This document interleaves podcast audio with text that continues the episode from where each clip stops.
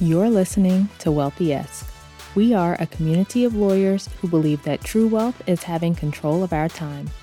I'm Ro Thomas, and as a busy wife, mom, and former Big Law associate, I know all too well the tension between the culture of the legal profession and pretty much everything else you want to do in life. That's why each week I'm bringing you the information and tools you need to improve your money mindset and manage your money to create true wealth. Because ultimately, it's not about the money, it's about the freedom and flexibility the money affords. Hey, friend.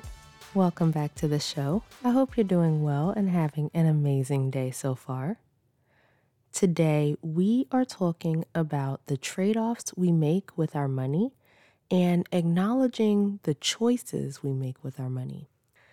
I did a presentation for a group on the concept of financial independence.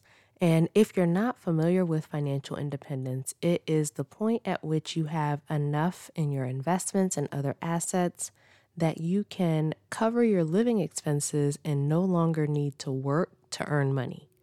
And as I was teaching on this concept, and specifically the rule of thumb for reaching financial independence, which is to have 25 times your annual expenses invested, one of the attendees asked what she's supposed to do because she and her family need their annual vacation to Hawaii. And I told her to first recognize that that's a lifestyle choice that they're making.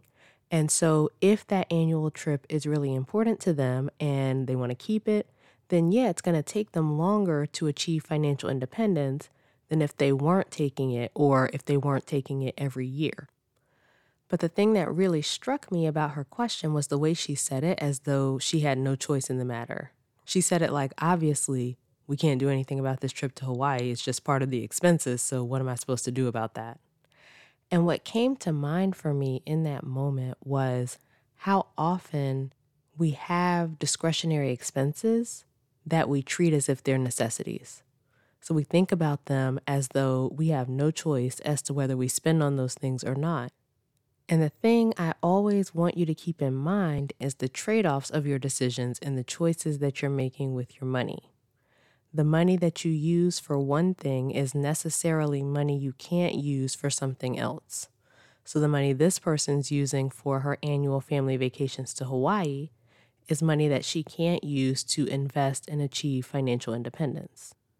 And on top of that, the choice to go to Hawaii every year means she needs to have more money invested to achieve financial independence because her annual expenses are higher.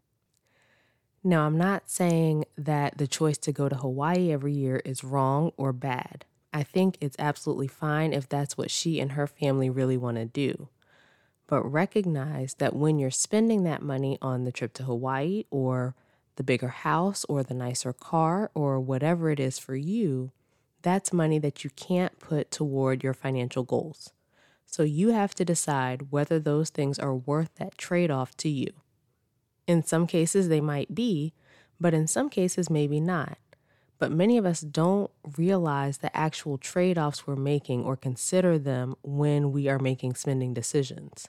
And when you become aware of those trade offs, then you might decide to make different choices. I say all the time that true wealth is having control of your time.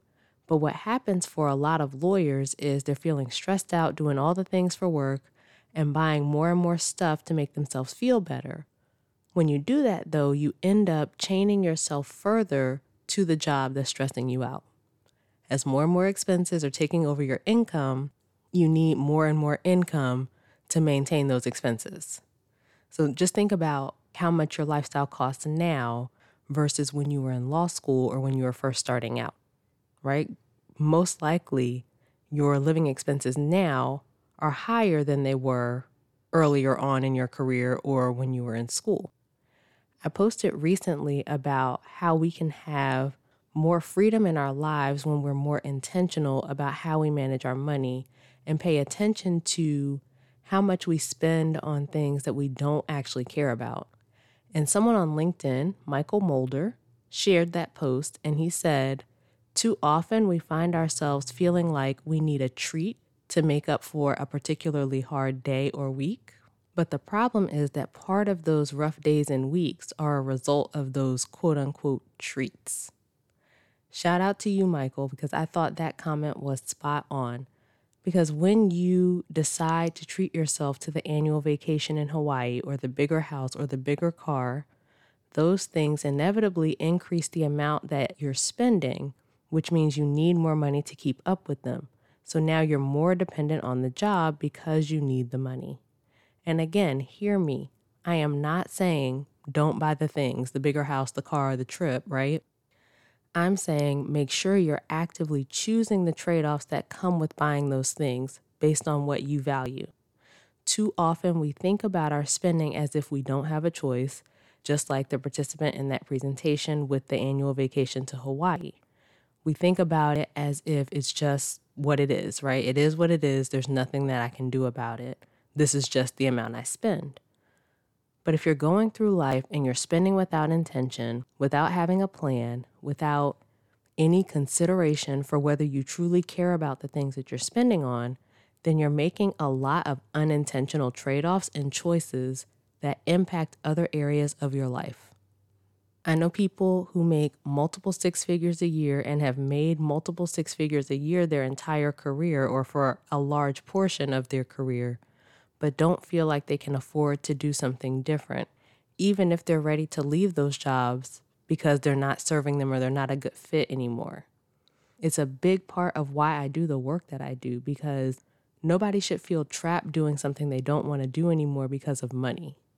Nobody should feel stressed because of money. Nobody should feel burdened by money problems, especially when you make a six figure or multi six figure income and there are just some slight tweaks you could make to the way that you manage your money to have a different outcome, to open yourself up to having options, to not be chained to the job. Right? It's the classic golden handcuffs. Actually, years ago, I did an impromptu informal training for all the first year associates in my former firm's Atlanta office, or at least the ones who wanted to come to my training because some of them said they didn't want to come. But I told them I'd buy them lunch and we could get a conference room, and I wanted to talk to them about golden handcuffs. They were just starting out, and I had seen so many people over the years make decisions that ended up constraining their options for what they could do going forward. Because now they have this mortgage or that car payment or the school tuition or whatever. And so, what I was telling the first years was basically like, yeah, you might really like what you're doing right now, but there might come a time that you want to do something different. And there are trade offs to making certain purchases or certain decisions now. So rather than living at the outer edge of your income from jump, making some slightly different decisions can help you have more options, more flexibility available to you later. That's why all of this is so important, right? It's not just about budgeting or paying off debt or saving. I mean, I enjoy all that stuff, I'm not gonna lie, but I know you don't care about that. But what you do care about is having more control of your time. What you do care about is being able to leave a stressful or toxic job without worrying about money. What you do care about is not having someone else have so much say in what you can and can't do. So many people request time off or Maybe they wanted to do something other than the norm, like take extra unpaid vacation time or something like that. And they had a higher up or supervisor tell them no. And many people in that situation would just feel stuck and accept it as the way it is. But the people who've been managing their finances the way we talk about here, when they got that no, they decided they were doing it anyway and either affirmatively put in their notice or were unfazed by the threat of losing their job.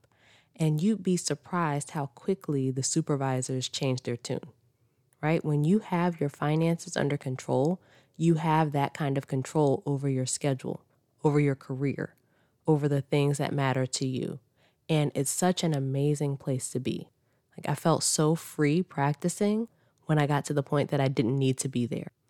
Imagine the kind of practice you could have, the way you could craft your career, the risks you might take, the things that you would propose, the way you would approach your cases, the way you would approach interactions with more senior attorneys if you knew you didn't need to be there.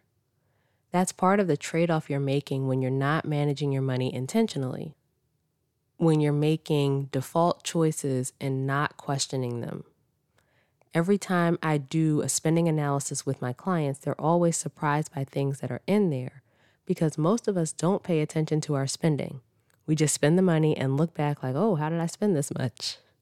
But you can intentionally plan what you spend and what you don't, and what goes toward paying off debt and what goes toward investments and building wealth.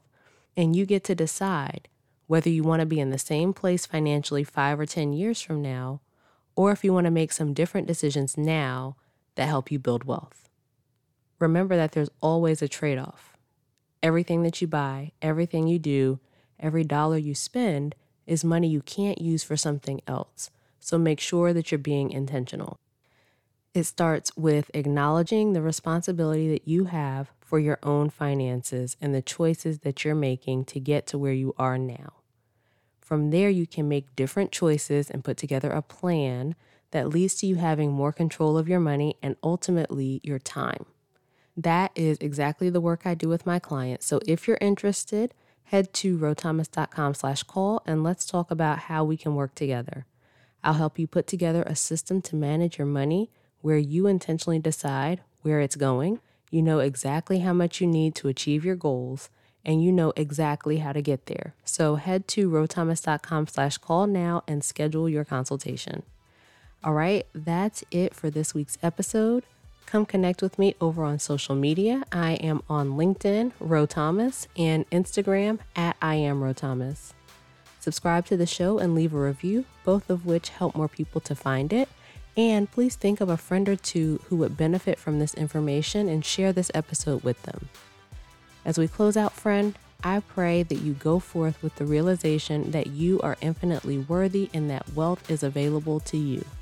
Take the information you learned today Apply it in your life, and as you do that consistently, week after week, you will inevitably take steps to regain control of your time, build wealth, and live the life of freedom and choice you deserve. Talk to you later.